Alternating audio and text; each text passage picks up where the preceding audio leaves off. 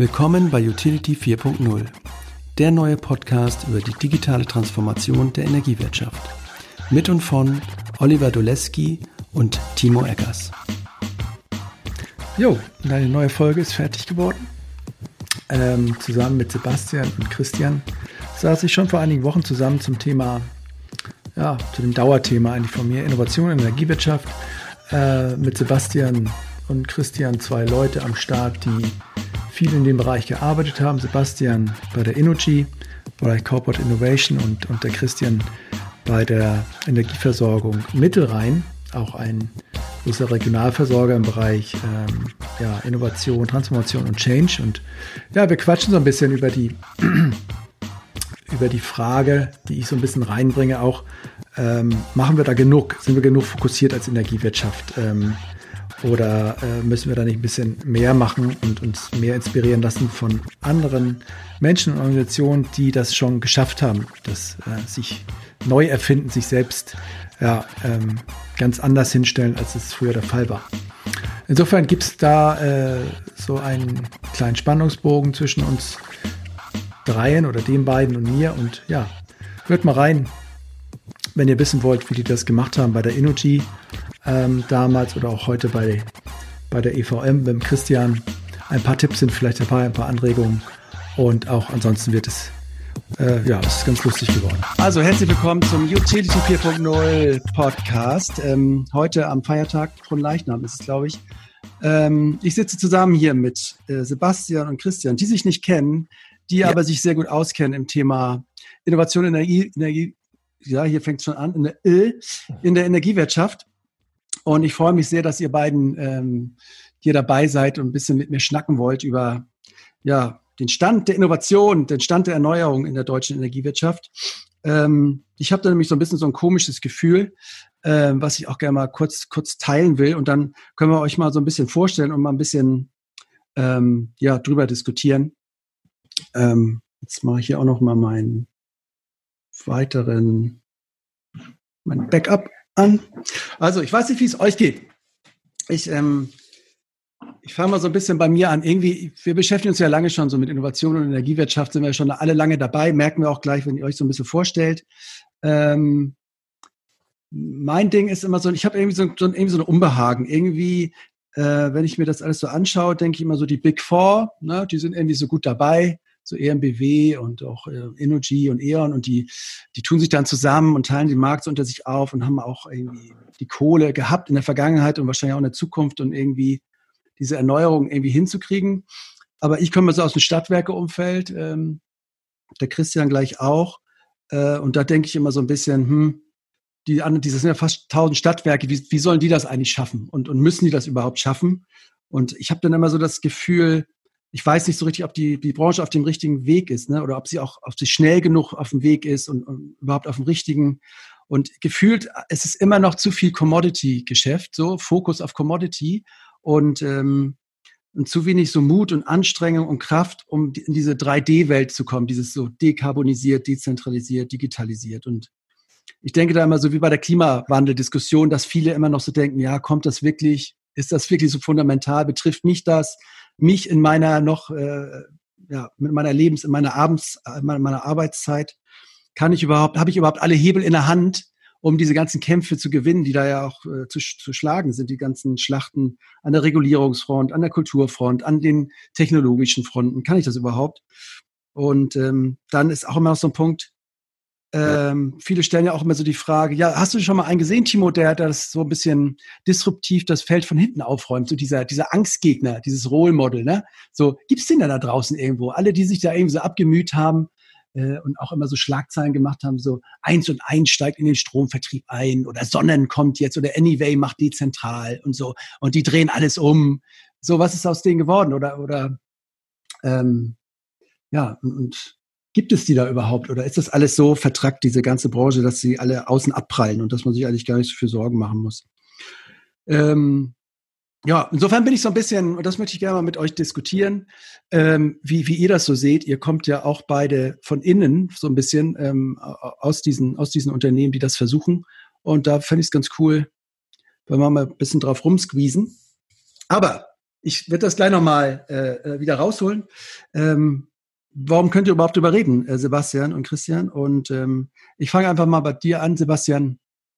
Stell dich noch mal kurz vor, sag, wer du bist, das Ganze, äh, ja, wie du da hingekommen bist, was dich so antreibt, was du gerade machst äh, in der Energiebranche. Und ähm, ja, herzlich willkommen erstmal. Ja, gerne. Ja, danke, Timo, dass ich dabei sein darf.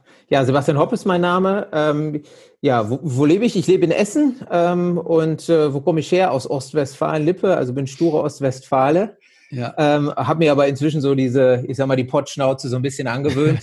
ähm, ja, was mache ich heute und wie bin ich da hingekommen? Ähm, ich war 19 Jahre bei RWE Schräger Energy da bin ich aber seit dem 1. März nicht mehr. Ich habe mich entschieden, den Konzern zu verlassen. Also den meisten ist ja nicht entgangen, dass E.ON Energy von RWE übernommen hat und jetzt gerade integriert.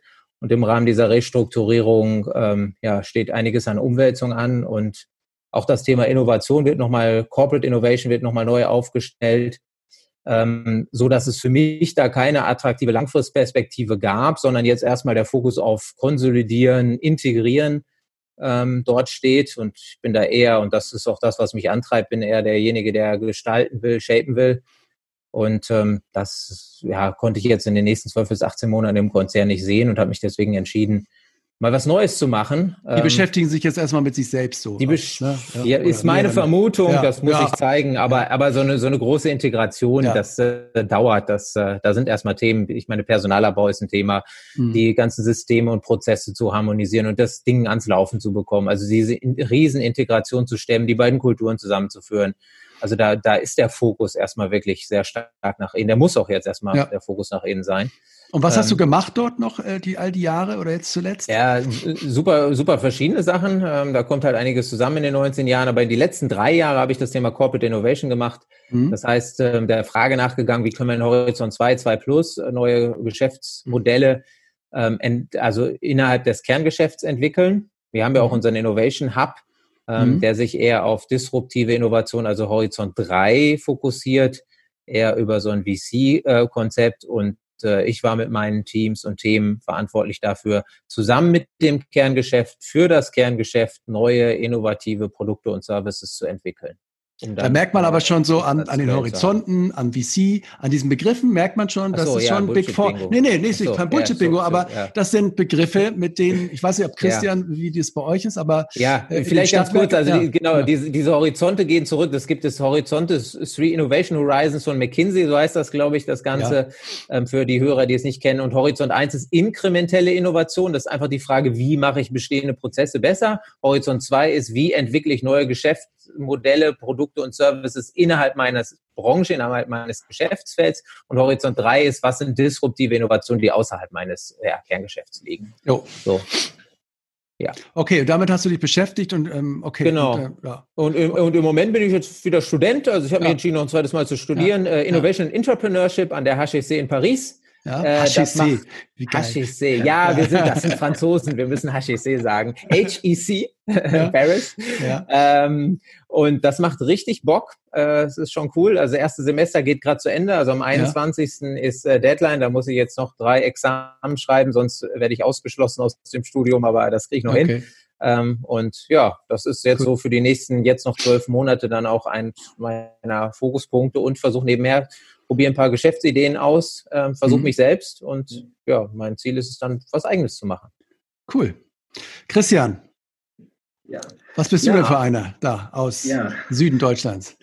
Äh, erstmal auch vielen Dank, dass ich dabei sein darf. Ähm, ich finde es auch Klar. spannend und auch in der Dreierkonstellation gerade auch schon wieder was gelernt.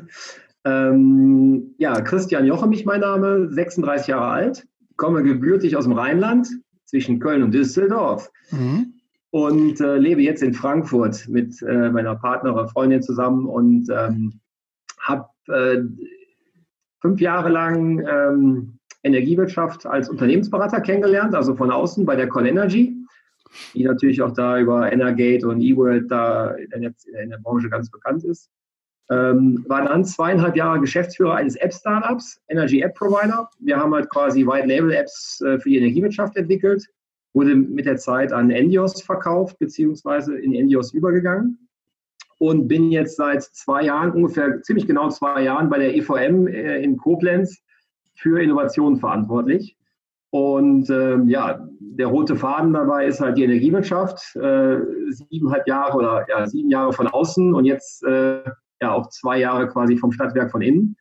Und ähm, mhm. ja, das war immer so ein bisschen die spannende Frage von außen. Sind die wirklich so oder ist das alles, äh, äh, ja, woran liegt das? Und äh, das war auch so ein bisschen der Antrieb, da die Seiten zu wechseln, mhm. Äh, um mal wirklich äh, ja, auch zu gucken, wie es in so einem Konzern, in so einem Tanker oder in der Energiewirtschaft drin halt im Stadtwerk aussieht. Und ja, jetzt nach zwei Jahren hat man auch schon, ähm, oder habe ich da auch ganz gut ja, Insights gewonnen, was da geht und was da nicht geht, sage ich mhm. mal. Wie viel von der Größenordnung, da ordnet es nochmal ein, die EVM so, äh, ist sie schon, äh, es gibt diese 100, ähm, ist sie unter den ersten 50 oder 30 oder ich finde, also ich, die, die, Gesamtzahl der Stadtwerke kennt man ja mal ganz gut, ja. jetzt, wo jetzt gerade steht. Ähm, also EVM, 1000 Mitarbeiter, 700 ja. Millionen Euro Umsatz mhm. und äh, regionaler Versorger, also ja. da bis zu 400 Kommunen zwischen äh, Bonn und Frankfurt und Strom, Gas, über eine Tochter auch Telekommunikation, Wasser in Teilen, also so ein Mehrspartenthema. Ja, aber das ist ja schon, das ist schon ein bisschen, ähm, ist ja schon relativ groß. Dann, dann vertrete ich hier nochmal so die Riege der noch kleineren, so mit 100, 200 Leuten. Ich weiß gar nicht, wo so, äh, was so der Mittelwert ist an, an Größe sozusagen, aber da haben wir ja, ja wirklich tatsächlich alle, alle so ein bisschen hier am Tisch. Und, mhm. und ich glaube, das ist auch nochmal ein interessanter Fakt, ähm, wie sich da die, die, dieser Veränderungsprozess in Stadtwerken oder in der, die Lage im Stadtwerk darstellt. Weil ich meine, die ganz Großen, da hatte ich auch ein bisschen Respekt vor, ob man da überhaupt was verändern kann oder entsprechend wirken kann. Also wahrscheinlich nur mit großer Power. Äh, oder halt in ganz kleinen, wo halt auch begrenzte Mittel, Ressourcen und Wirksamkeit erzeugt werden können. Das war für mich auch so ein Antrieb, warum ich genau zur EVM oder zu einer Größenordnung EVM wollte, weil man da vielleicht noch in so einem Können und äh, also in so einem ja, in alle Richtungen Können-Modus noch ist. Ach so, äh, wo man noch nicht so mit dem Rücken an der Wand steht, so noch ein bisschen ein paar Hebel in der Hand hat. Ja. Okay. Okay, dann, ähm, ja. gut. Ähm, ja, also ich, ich leite nochmal über. Ich habe ja so ein bisschen depressiv angefangen hier ähm, und habe irgendwie so ein Bild gezeichnet, auch so ein bisschen ratlos. Und das ist, ist auch manchmal so ein bisschen bei mir. Ähm, ich weiß nicht, wie es euch geht, gerade wenn man sich so viel mit dem ganzen Neuen beschäftigt, ne? dann äh, auch überhaupt so ein bisschen eine Ordnung da zu finden und zu sagen, ja, was, was ist jetzt nachhaltig, was trägt, was ist irgendwie nur eine Mode. Das ist für mich unheimlich schwer. Ähm, auch dann immer wieder in der Kommunikation mit Leuten, denen ich das erzähle und die dann so Fragen stellen so vorab mal gefragt, was, was habt ihr für ein Gefühl, wenn so um, wenn ihr, wenn ihr gefragt werdet, ja auch vielleicht von, von Leuten, die wissen, wo, wissen wollen, wo, wo ihr arbeitet und, oder äh, auch von Branchenkollegen, die sagen, ja, was meinst du denn? Wie, wie läuft das in der Energiewirtschaft mit dem, mit dem Neumachen, mit der Transformation, mit all den Bullshit-Bingo-News? Äh, nur so ein Gefühlsding mal. Christian, hast du da ein, wie ist deine? Absolut. Ich, war, ich hatte mich auch gefreut, als du da angesprochen hattest. Ähm, ja ich bin jetzt seit ungefähr März 2011 in der Branche dabei, also angefangen zu arbeiten. Und genau dann war Fukushima. Mhm. Also die Energiewende, wenn man so will, hat so richtig ihren Schlag ja mit Fukushima, glaube ich, bekommen. Und ähm, ja, zehn Jahre jetzt da drauf geschaut, schwer zu sagen. Ich würde sagen, es ist immer noch kein richtiges Why da, sich zu ändern und äh, richtig durchzustarten. Mhm. Also, um es mal hart zu sagen, let's face it, wer will eigentlich Innovation? Mhm ganz, ganz, ganz überschaubar bisher, zumindest bei uns noch in der mhm. Größenordnung. Okay, können wir noch drauf eingehen. Und dein, dein Bauchgefühl, Herr Hopp, was? Ja, du kannst, du kannst du zu mir sagen, ja, ja. Wenn, wenn, du magst. mach ich, mach ich.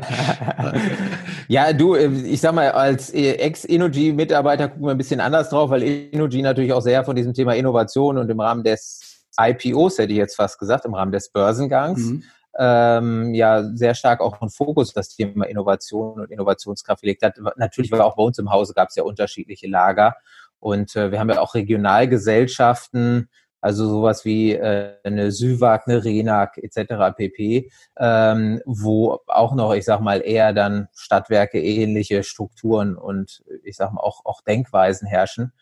Ähm, ich sag mal so, in der Energiewirtschaft wurden ja schon viele Säue durchs Dorf getrieben und irgendwie ist es ja, immer genau. vorbeigegangen. Also Regulierung, äh, wenn man das mal bedenkt, äh, und irgendwie ist es dann noch immer, immer noch Jort Yang, ne? Ja, ähm, genau. und ich glaube, diese, dieses mentale Modell, das schwingt immer noch mit in der Energiewirtschaft. Und ich bin mir nicht sicher, also ob das sozusagen berechtigt ist und wie lange das hält, weil irgendwie geht's ja immer noch. Ne? Mhm. Ähm, es, es funktioniert ja, ohne sich wirklich groß neu erfinden zu müssen. Und die großen Disruptoren, klar, du hast ja auch gesagt, die sind angekündigt, aber sie kommen nicht.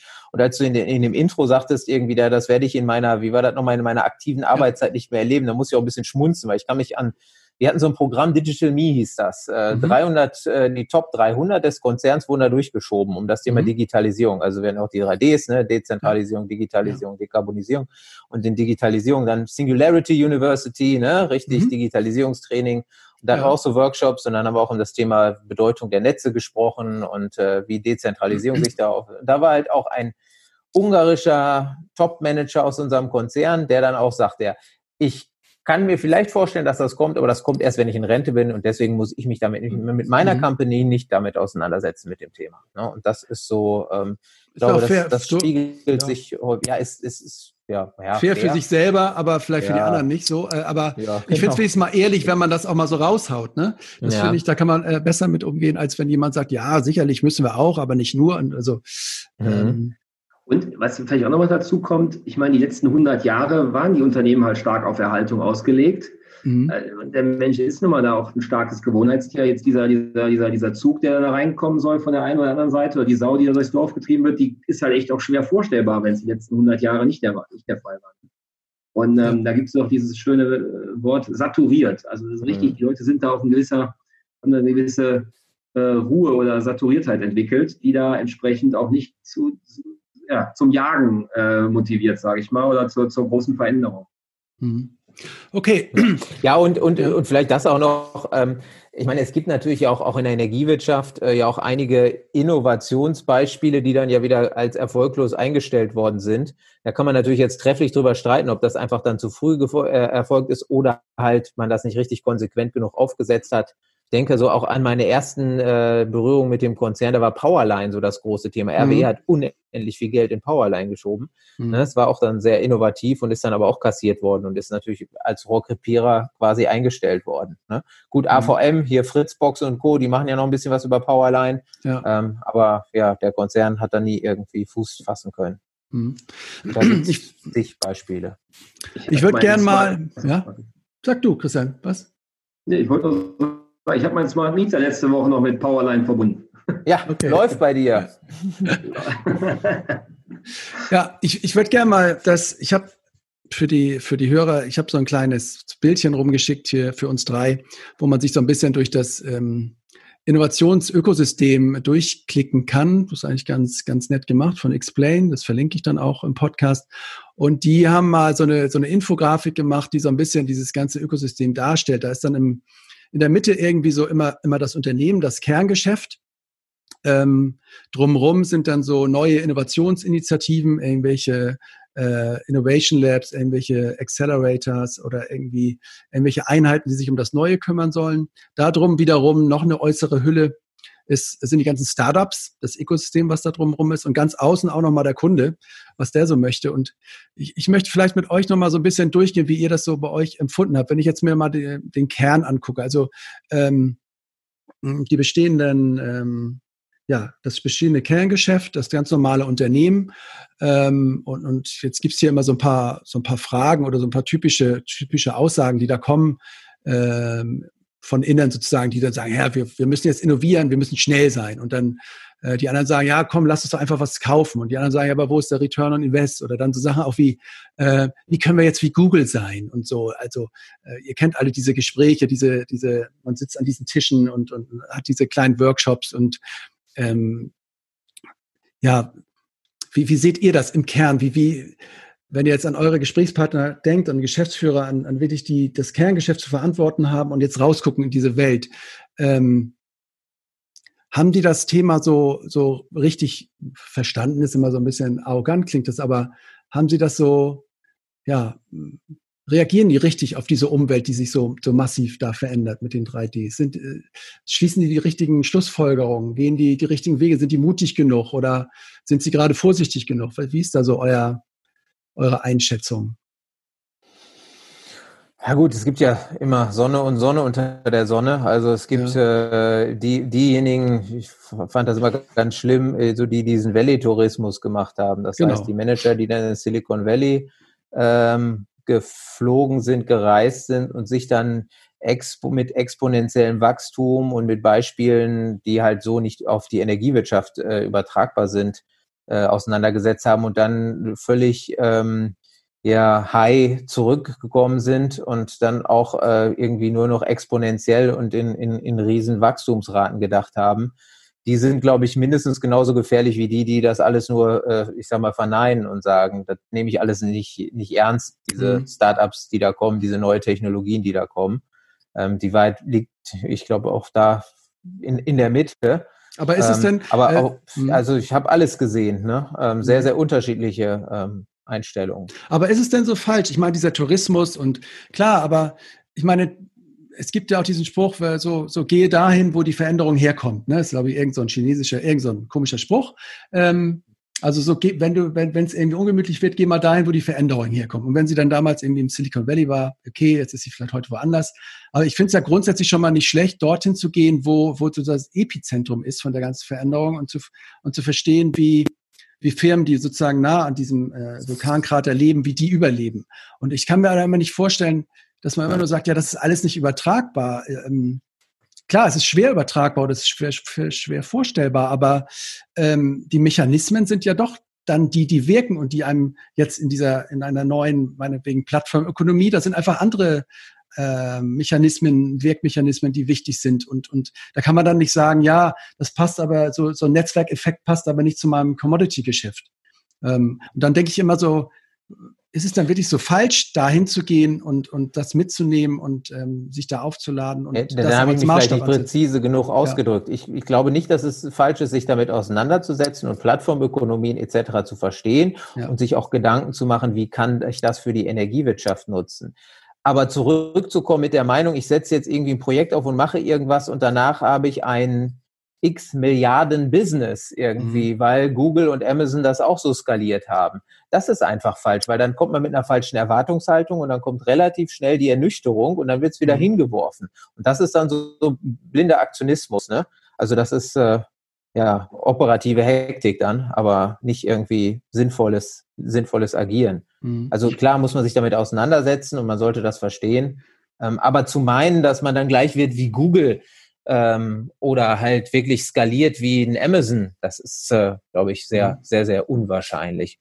Also ich glaube auch, dass dieser, also daran anknüpfen, dass dieser Startup-Safari-Tourismus jetzt ja auch schon eine Erkenntnis war, die, die, die zu nicht viel geführt hat. Und ich glaube auch, äh, wie Sebastian schon sagte, die Erwartungshaltung wird dadurch irgendwie künstlich nach oben geschraubt für ein Stadtwerk, was aber bei näherem Hinsehen eine wirklich ganz andere Welt ist. Also ich äh, angefangen von der, von der, vom Einkaufsprozess bis hin zu den Räumlichkeiten, bis hin zu Mentalität der Führungskräfte. Ähm, also ich glaube, das ist äh, eher kontraproduktiv, weil da wird eine Erwartungshaltung erweckt, die nie erfüllt werden kann, sondern man muss mit den Menschen oder mit den Leuten vor Ort anfangen, die man bei sich hat. Und ähm, wenn ich jetzt sage, ähm, ja, komm, wir gucken uns da was ab, das sind aber auch ganz andere Menschen. Und meiner Meinung nach muss man sich viel mehr auf die, auf die Leute dort einlassen, die dort sind und gucken, wie man da mit, mit viel mehr, also auch mit neuen Leuten da versucht, diesen Winter reinzubekommen, weil mhm. das ist einfach eine ganz andere Mentalität. Das ja. Meiner Meinung nach nicht vergleichbar. Das ist, ist eher schädlich sowas. Mhm. Ja, weil die Frage müsste dann doch eigentlich sein, pass mal auf, ich habe das jetzt sozusagen die Plattformökonomie oder Peer-to-Peer-Logiken im, im Valley kennengelernt. Was könnte denn mal ein kleines Experiment in unserem Hause sein, was sozusagen zu unserer Kultur passt, mit der ich aber sozusagen mal ein bisschen das lerne mal gehen lerne in diesem Thema, ein bisschen Verständnis jetzt und meine Leute auch mitnehme. Wenn ich dann nach Hause komme und nur so spinnerte Sachen rede, dann verliere ich ja auch meine ganzen Truppen zu Hause, sondern mhm. ich müsste dann ja viel kleiner anfangen und gucken. Ich sehe aber Christian, äh, der der ja, zuckt schon. Verzieht das, der zuckt, genau. Ja, Haus also, raus. Ja. Ja, nee, meine Erfahrung ist, wenn wir, wir haben auch Peer-to-Peer-Modelle bei uns äh, jetzt an den Start gebracht, wir sind gerade dabei. Mhm. Wenn da nicht mindestens ein, zwei, drei Leute in einem Projektteam sind, die das auch verstehen und wissen, was das mhm. für Implikationen hat, sei es auch nachher auf eine Vermarktung oder auf, ja, im Kern einfach nur ein zweiseitiges Geschäftsmodell nachher ist, äh, die, die Mehrheit der sonstigen Beteiligten kippt immer wieder zurück in alte Denkmuster. Und das ist total schwer, weil sie sowas überhaupt noch nicht äh, also verinnerlicht haben, was das für Konsequenzen hat. Also ich glaube, es braucht da auch viele, viele neue Kräfte von außen, die halt dort äh, ja dann diese Welle nach vorne oder auch für neue Geschäftsmodelle aufsetzen, weil die ja. unter uns leider die, die, die bestehenden Mitarbeiter das nicht können. Ich meine, das, ich, das kann ich auch absolut teilen. Also es ist ja auch nicht einfach von so einem von so einem Margengeschäft, Einkauf, Verkauf, dazwischen ist eine Marge, das ist eine, eine, eine auskömmliche Marge und ähm, zu wechseln auf irgendwie so Geschäftsmodelle mit so, so Minimargen und mit so über drei Banden und über fünf Playern in irgendwelchen Ökosystemplattformen, weiß ich nicht, ähm, da sich überhaupt mal reinzudenken.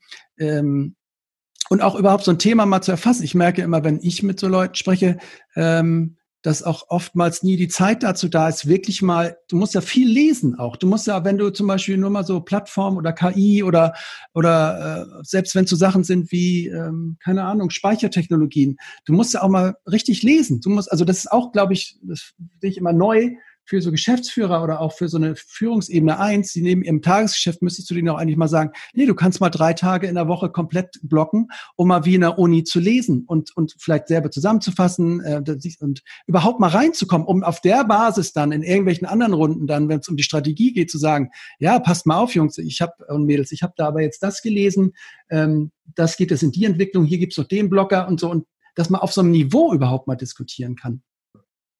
Christian meldet sich so nett. Ja. Ja, ich wollte nur, dass wir nicht doppelt gleichzeitig ja. sprechen.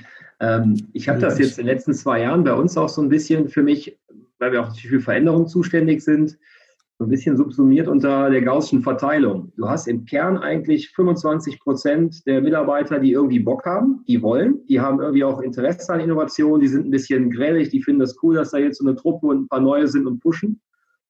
Was und da gilt es erstmal, die zu identifizieren. Ne? Also so diese Zukunftswerke heißen die bei uns, dass man die quasi so ein bisschen äh, findet und dann promotet und unterstützt.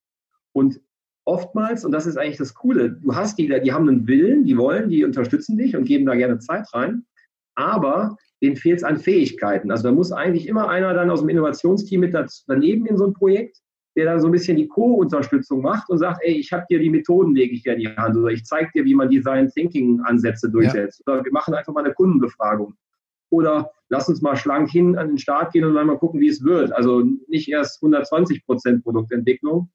Mhm. Und also ich glaube, das ist die Kombination, die Leute zu finden, die das wollen und die, die, die Motivation mitbringen, weil davon hast du eigentlich auch noch genug. Also jetzt bei 1000 Leuten kannst du ja 25 Prozent, sind 250, ist äh, mehr als ausreichend. Nur die brauchen halt oftmals ne, manchmal äh, Tech, IT-Skills, manchmal Fähigkeiten, Produkte zu, zu, zu, zu, zu, zu shapen. Und äh, das ist, glaube ich, dann diese Kunst äh, zwischen Wollen und dann noch die Fähigkeiten dazu mhm. zu bringen, ähm, um das am Ende auch, ja, so einen großen Tanker in irgendeiner Form nach vorne zu schieben, sage ich. Bei Energy, Sebastian, so willst, ne? bei Energy Sebastian hatte ich das Gefühl, als ich das so mitbekommen habe, als ihr da aufgebrochen seid, habt ihr alle eingestellt mit Rang und Namen und auch so richtig viele Leute, die in diesen ganzen äh, neuen Scheiß unterwegs sind. Ähm, äh, ich weiß nicht, wie viele das dann waren. Hat das ein, konnten die gegen ankämpfen gegen den großen Tanker oder konnten die eine, eine, konnten sie das Mindset verändern? Diese, all diese neuen Leute oder sind sie doch auch irgendwo abgeprallt wieder am, an der Konzernpolitik? Also, Nat natürlich sind die auch mal abgeprallt, aber in Summe hat sich das Mindset schon verändert in den letzten drei Jahren äh, bei ja. Energy. Das ist schon zu beobachten.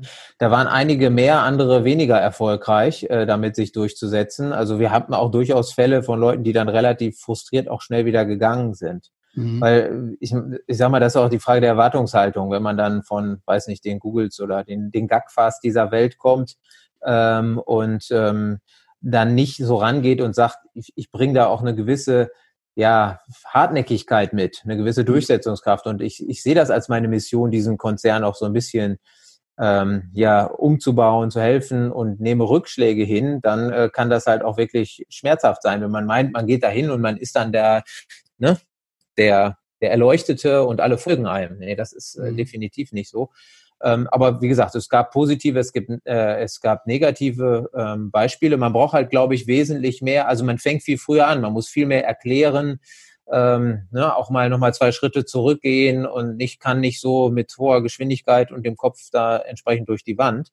Aber dennoch haben diese Leute einen Impact hinterlassen. Also mhm. ähm, weil es doch schon ankommt. Ne? Und zusammen mit den 25 die Prozent, die, die ohnehin wollen, wenn die dann noch mal ein bisschen Unterstützung bekommen, kann man schon eine Bewegung entsprechend erzeugen. Aber mhm. man muss ja auch mal fair sein. Also ich weiß nicht, ja. im, im Falle von, von, von Energy RWE war es ja auch so, was war denn damals sozusagen die Recruiting-Strategie und das Versprechen? Da hat man äh, Mitarbeiterkinder im Rheinischen Revier rekrutiert Ganz und hat denen gesagt, mhm, mach ja. bei uns die Ausbildung als Betriebsschlosser, ja. weil du kannst wie dein Vater hier dann auch bis zur Rente äh, im örtlichen Betrieb bleiben. Mhm. So.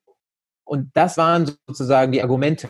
Und dann will man jetzt plötzlich und sagt so, und jetzt denk mal irgendwie innovativ, disruptiv, sei flexibel und mach mal was Neues also ne, da muss man auch fair diesen Leuten gegenüber sein. Das war immer das Versprechen und äh, das Argument. Und die sind noch da. Ich meine, wer vor 20 Jahren dann seine Ausbildung gemacht hat, ist auch durchaus noch im Konzern. Ne? Mhm. Ähm, und diese Menschen sind auch da. Und die muss man dann halt entsprechend gucken, dass man die irgendwie behutsam mitnimmt. Ähm, oder sie halt, ja, das ist halt dann die Frage, ne, verliert. Es gibt ja immer so diese Bilder, gibt ja zwei, zwei Ansätze. Also ich versuche den ganzen Laden zu transformieren oder ich baue daneben etwas Neues. Ne? genau, neue, da wollte äh, ich auch nochmal drauf, drauf kommen, weil du, also dieses den eigenen Laden entwickeln, das ist ja, ja, das hört sich ja auch natürlich immer fair an und das, das sind immer Menschen, die da irgendwie mit Erwartungen reingegangen sind und da jetzt immer zu erwarten, dass die sich jetzt nochmal drehen, ähm, fundamental, ist auch ein bisschen, bisschen unfair. Ich denke halt immer. übrigens ja auch, also um ja. so ein Netz stabil zu betreiben ne, und eine mhm. Umspannanlage und so, dann brauchst du keine Agilisten und Experimentierfreudigen. Ne? Dann brauchst du ja genau diese Fähigkeiten, Leute. Ja, die, genau. Ne? Ähm, ich frage mich immer nur so, äh, wie viel Zeit bleibt so? Ich meine, das ist ja so ein bisschen intern den Laden zu verändern äh, in die neue Welt dauert länger und ist wahrscheinlich nachhaltiger, äh, als wenn man von außen Sachen zukauft oder außen was Neues hochzieht. Das ist wahrscheinlich schneller, aber vielleicht nicht so nachhaltig und ähm, und ich finde immer, da ist immer wichtig, doch zu, ja, ein Entscheidungskriterium könnte natürlich immer sein, ey, wir haben noch drei Jahre. Sind wir in drei Jahren, müssen wir jetzt quasi ähm, fünf neue Produkte, fünf neue Einheiten, müssen wir so weit gekommen sein in der 3D-Welt, dass wir 60 Prozent eines Umsatzes nicht mehr mit dem alten machen, sondern mit dem neuen. Wenn man, wenn man so eine Abbruchkante mal hätte, so auch so ähnlich wie in, in der Pharmabranche, wo irgendwann ein, ein, ein Patentschutz ausläuft und wo massiv dann der, der Umsatz einbricht, beziehungsweise die Marge, weil andere dazukommen. Ähm, wenn man sowas mal hätte, dann könnte man, glaube ich, auch ein bisschen einfacher entscheiden, ähm, mache ich jetzt das eine, das andere oder, oder beides. Ähm, ja, also ich weiß nicht, wie schätzt ihr das ein? Ich denke mal, wie, lang, wie viel Zeit habt ihr? Gibt, gibt da einem da noch ähm, aus dem Stadtwerk immer? Ich denke mal, wie viel Geld musst du denn jetzt investieren, damit du in fünf Jahren was hast? Und diese, diesen Satz, den gibt's immer gar nicht. Diesen, ähm, ja, so, so ähnlich wie eine Rentenlücke. Timo, wenn du im Alter 6.000 Euro netto haben willst, dann musst du, dann hast du jetzt noch so viele Jahre Zeit, musst du jetzt 7.000 Euro pro Monat zurücklegen, dann geht das. So diese Mechanik und dass man weiß, wenn ich in der Zukunft da sein will, muss ich heute so und so bold auftreten oder eben nicht. Aber jetzt mal, also ich meine, wir reden immer noch über Energiewirtschaft. Also ja. jetzt gerade auch in Zeiten von Corona oder in sonstigen Zeiten, die Leute sind froh, dass es da eine Energiewirtschaft gibt, die solide funktioniert und dass äh, Elektrizität, Elektrizität irgendwann mal obsolet wird, ist jetzt erstmal nicht absehbar. Da wandelt sich ja gerade was in der Erzeugung. Mhm. Aber im Kern äh, ist da auch keine, ja, keine Rentenlücke erstmal zu erwarten an der Stelle. Okay. Ähm, und diese 3D-Welt ist für dich auch keine Rentenlücke. Also das alles, wo alle sagen, ja, das ist ja dann alles dezentral. Alle erzeugen die Energie selber und du musst es nur noch managen oder, oder nur noch, aber das ist dann deine Aufgabe ähm, und den und, Rest dazu tun. Ähm, dann noch ein zweiter Punkt. Ich meine, jedes bestehende Unternehmen oder jeder Unternehmer schaut ja erstmal, dass seine, seine Ertragsströme, seine, seine Erlösströme weiter funktionieren. Also da jetzt komplett da sein eigenes Geschäftsmodell zu untergraben, das macht erstmal keiner. Und da aus einer gesicherten Position weiterzuentwickeln, ist, glaube ich, ähm, ja, normal für Unternehmer des Mittelstandes, sage ich jetzt mal. Ähm, und nochmal auf den Eingangspunkt von dir, Timo, im Sinne von, mache ich die, die Veränderung nah am Unternehmen oder im Unternehmen oder setze ich was daneben? Ich glaube, mit Ausnahme der großen vier oder ich weiß nicht, ob es noch die großen vier sind oder jetzt die großen drei, mhm. ähm, haben die alle anderen gar keine Möglichkeit, äh, was nebenher aufzubauen. Also ich glaube, ich bin fast der, habe die These, das ist alternativlos, den eigenen Laden peu à peu zu wandern, mhm. zu, zu, zu, zu ändern. Und ähm, weil alles andere kann man sich gar nicht erlauben, zumal man ja auch immer regional gebunden ist. Allein deswegen geht das ja schon gar nicht, meiner Meinung nach zu sagen, ich mache jetzt mal ein skaliertes Geschäft in Berlin auf als Stadtwerke Pusse. Also ja, ich gut, glaube immer, ja. dass äh, du kannst das Geschäft nur vor Ort machen als Stadtwerk und deswegen glaube ich, ist dieser Weg auch ja, alternativ. Beim Gehen auch so äh, bisschen alternativ, also der sinnvolle Weg. Und Achtung, Phrasenschwein, wenn du, wenn du schnell gehen willst, gehst du alleine. Mhm. Wenn du halt lang und weit gehen willst, gehst du halt zusammen. Und deswegen brauchst du halt, ähm, äh, ja, auch da etwas langsame Innovation, sage ich mal, im Stadtwerk. Ja, ja, und, ja. Hm? Timo, nochmal um deinen, deinen Eingangspunkt da mit der Abrisskante. Also ist das in ja. drei oder fünf Jahren? Ich glaube, das ist unheimlich schwer. Also das, das vorher, zu, also wirklich zuverlässig irgendwie zu sagen, weil das ist nicht so wie in der Pharmabranche, wie du eben sagtest, dann weiß ich, in 2021 läuft ein wichtiges Patent aus für ein Generik, dann ist das raus, ne?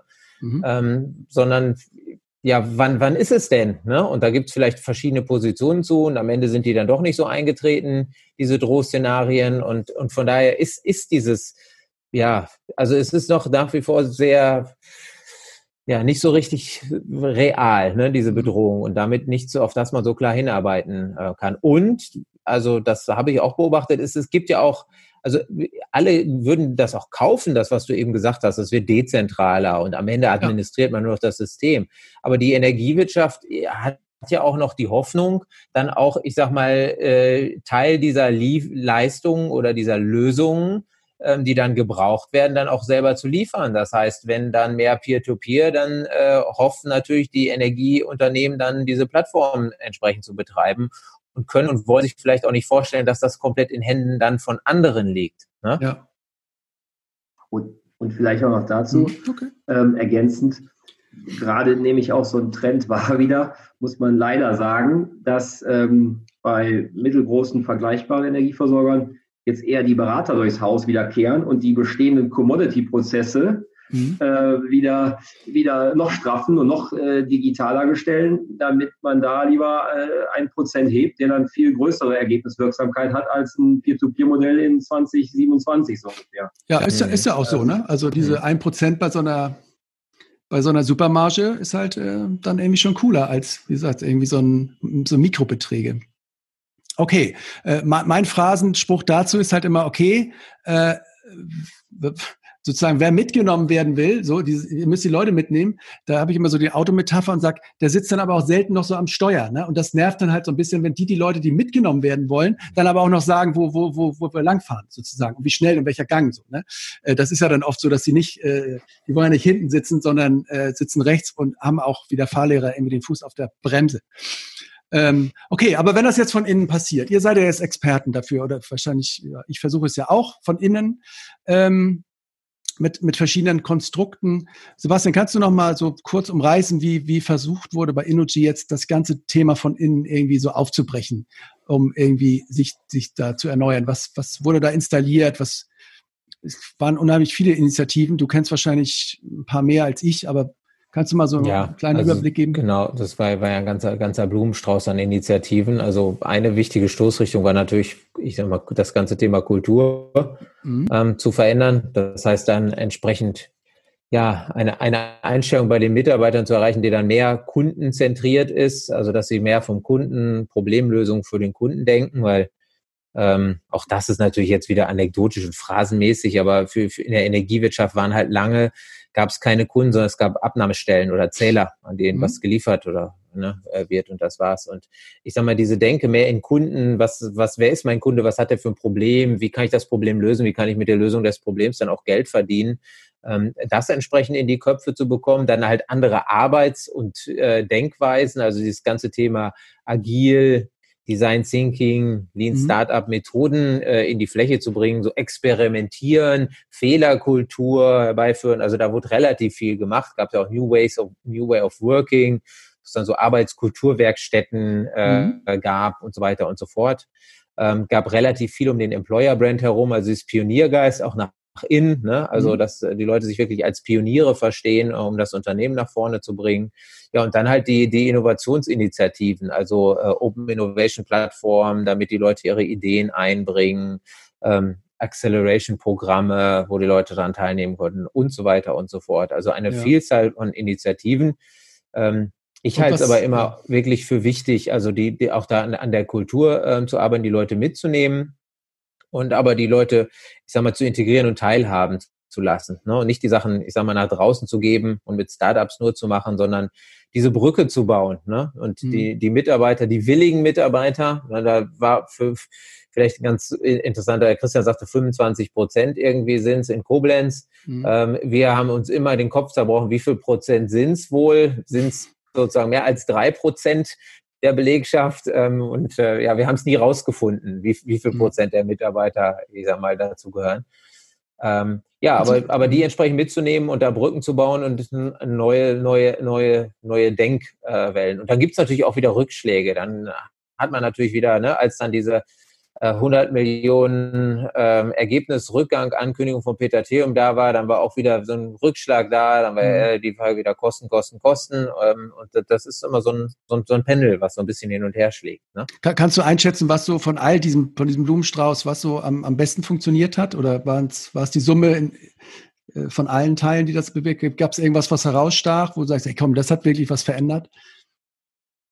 Also die, die, der äh, Employer Brand Pioniergeist hat mhm. wirklich was bewegt, äh, weil der hat natürlich auch extern, also was ja immer ja. viel wirkt, ist, wenn auch extern Sachen anerkannt sind, dann ne, genau. ne, das, der Prophet im eigenen Lande ist ja immer ein bisschen mhm. schwierig, aber wenn draußen wahrgenommen wird, hey, das ist ein, ein cooler Arbeitgebermarke, mhm. ähm, dann, dann wirkt das auch nach innen. Also das war wirklich ein, ein Erfolg und sehr, sehr, sehr, sehr sichtbar. Ähm, was wir auch mal gemacht hatten, was auch sehr, sehr viel Anklang gefunden hat, war halt eine so eine, so eine Kampagne, wo Peter Theum der Schirmherr war, ging natürlich auch wieder um den Arbeitgebermarke, aber was können wir tun, um ähm, Innogy zu dem ähm, attraktivsten Arbeitgeber ähm, in der Energiebranche zu machen. Ähm, und da sind die Mitarbeiter aufgerufen worden, Ideen und dann halt auch wirklich so im Lean Startup Ansatz dann, dann kleine Produkte, Projekte mhm. zu entwickeln. Ähm, das war auch ein enormes Echo. ich, ich kann das dann bestätigen. natürlich ja. unser Acceleration-Programm, aber ja. das ist jetzt, da will ich mich ja mit sozusagen selber beweihräuchern. Ähm, ja, kannst du ruhig, wenn aber, das. Aber, ja. aber was, äh, was, was wirklich gut gelaufen ist, also wir haben ja im Dezember letzten Jahres den letzten, den achten Durchlauf gemacht den, und den letzten. Und ähm, das, das war auch gleichzeitig der erfolgreichste äh, Durchlauf aller Zeiten. Und Erfolg haben wir immer daran gemessen, wie viel Investition gab es vom Kerngeschäft in diese Geschäftsmodelle, die da entwickelt worden sind. Und ja. die waren in dem Durchlauf so hoch wie vorher noch nie und so viele strahlende Gesichter und zufriedene Leute. Ähm, von daher, das war das Diese hat Acceler bewegt. Mhm. Jetzt muss man aber sagen, also an diesem Accelerator-Programm haben am Ende rund 160 Mitarbeiter teilgenommen. Das mhm. heißt 160 von 40.000, das moved halt auch nicht die Needle, ne? Ja. wie der Engländer sagt, ne? äh, oder der Ami. Ne? Ja. Ähm, aber, aber dennoch ähm, ja, war es auch schon, ich sag mal, vom Bekanntheitsgrad in der Organisation ist es schon sehr sichtbar gewesen. Mhm. Ähm, ich, ich, kurz, ich kann das bestätigen auch, dass dieses, ähm, wenn neue Leute kommen, also wir sind eine sehr kleine Firma, die Quantum, und wir haben auf dieses Agile umgestellt und haben auch alle sozusagen die meisten mitgenommen. Aber wenn dann mal so ein pure Agile Player von außen kommt, das ist nochmal ein ganz anderer Schnack dann in all diesen Runden, in all diesen äh, Boards, wo du dann stehst und da sind zwei, drei Leute dran, die neu von außen kommen und das so mitbringen. Das levelt das schon echt riesig nochmal. Ähm, und Christian, du hast ja auch mal erzählt, dass ihr eigentlich in Koblenz euch auch cool verstärkt habt, äh, in der Hinsicht auch mit, mit Leuten, die irgendwie technologisch oder ähm, ja auch kulturell irgendwie auch vom, vom anderen Level kommen oder aus einem anderen Bereich, ne? Ja, ich glaube, also das, ich glaube, das ist ein entscheidend, also es ist ein Erfolgsfaktor für eine Veränderung auch. Ähm, wenn du kein direktes Why für dich als Unternehmen hast, sage ich jetzt mal. Mhm. Ähm, da kamen Marketingprofis von Online-Vertrieben, da kam äh, einer von StudiVZ und wer kennt wen, hier also aus einer, aus einer Startup-Welt. Da kommt ein Vertriebsleiter von woanders her, da kommt ein erfahrener Produktmanager mhm. her, da kommt auch ein Ex-Startupper her. Da kriegst du einfach auch eine Masse an, ja, an, an ich sag mal, an, an Know-how, Erfahrung, Fähigkeiten und auch von, von neuer Weltspirit quasi mit oder von, von neuen Impulsen, die einfach in Summe da auch das Level wieder höher heben, sage ich jetzt mal. Ähm, ja. Und ja, und, und sorry, dass ich da jetzt so zwischengreife, aber ich, ich beobachte es ja auch selbst bei mir, nach, nach, nach vielen Jahren in der Energiewirtschaft und auch wenn ich vielleicht da in diesen ganzen Innovationsthemen unterwegs bin. Aber man hat immer so schon wieder so, ne, ja, aber, aber, aber. Und dann, wenn so neue dazukommen, wie du gerade sagst, das ist so erfrischend, weil die, die machen es dann einfach und die hinterfragen ja. das nicht und die machen sich nicht so viel Kopf. Ähm, und das bereichert die Organisation wirklich. Und auch vielleicht mal von außen. Also ich meine, dass Energy da einen, einen, einen, guten Job gemacht hat, zumindest was Innovationsbereich angeht, ist unbestritten. Also von außen hat man da gerne hingeschaut oder hingeguckt und sagt, ey, was können wir da von dem Kleinen auch noch umsetzen? Also mhm. wenn du dich schon nicht selber loben magst, äh, von außen äh, kann ich das gerne tun, beziehungsweise tu das gerne. Ähm, ja. Das war immer schon, wo ich sagte, ey, die haben es wenigstens konsequent gemacht, natürlich auch mit mehr mit Ressourcen, aber ich finde das schon, oder ich fand das schon cool, was da entstanden ist oder was da passiert ja. ist. Also ich habe das jetzt auch vor kurzem, jetzt, ich weiß nicht, ob ihr das mitbekommen habt, gab es so eine Kampagne für, aus Duisburg von den Stadtwerken, die da ähm, so ein Mineralwasserlaster nach, nach Evian haben fahren lassen. Sebastian, hast du das mitbekommen? Die haben so ein bisschen das Thema, warum äh, trinkt die ganze Welt irgendwie so. äh, Wasser aus Plastikflaschen aus Frankreich, mal so umgesetzt, so ähnlich wie ähm, die, die, die Berliner Kampagne da, wir lieben euch. Also so ein bisschen, haben einen geilen mhm. Film gedreht, sind mit dem Laster dort runtergefahren, haben selber so ein, äh, sowas äh, gemacht, quasi, haben das ein bisschen nachgeäfft und haben das dann, haben das dann den Leuten dann Evian äh, zur Verkostung gegeben und haben dann so ein bisschen die, die Sinnfrage gestellt. Das war wirklich super mit Haltung, mit Humor, war gut produziert einfach, wo ich denke, wenn ich das so sehe über so ein, über so ein Unternehmen, dann, das, das macht dann auch was mit mir. Jetzt ist es halt nur wieder so, jetzt siehst du überall, das Video ist nicht mehr verfügbar. Äh, dann steht da irgendwie so drin, ja, äh, äh wir haben das Unternehmen gefragt, haben aber noch keine Rückmeldung. Wo du schon wieder denkst, oh, da hat wieder wahrscheinlich irgendeine, war es mal ein bisschen geil und äh, hat irgendeiner gesagt, ja, aber wir können doch hier nicht die örtliche Mineralwasserindustrie damit äh, an, anfaken. Und äh, ich fürchte schon wieder, dass das jetzt wieder einkassiert wird. Und dann denke ich dann auch oft bei den Stadtwerken, wenn da dieser Mut noch nicht mal da ist, so, sich so ein bisschen Haltung, so ein bisschen anzulegen, auch, auch in der Region und so ein bisschen hervorzutun. Du musst ja nicht gleich jedem in die, in die Beine treten, aber du, so, so gewisse Sachen müsstest du schon machen. Und ich sehe dann immer wieder in der ZFK, die suchen immer wieder, wenn da 50 Jahre alte, keine, oder irgendwie der, der technische Geschäftsführer ähm, ausscheidet, suchen sie wieder einen neuen technischen Geschäftsführer. Sie können ja auch mal neue Stellen besetzen. Einfach auch mal, dass man merkt, ja, da kommt jetzt ein keine Ahnung, ich will nicht ein CDO sagen, aber irgendwie ein Digital, wir suchen ein Digital, tralala. Und wir suchen nicht wieder diesen typischen kaufmännischen, technischen Geschäftsführer. Ne? Ähm, da tun sie sich oft, oft sehr schwer. Richtung Kunde äh, sieht das jetzt alles schon ein bisschen ordentlicher aus, aber was diesen ähm, Player-Brand angeht, ähm, da können die, finde ich, noch viel machen.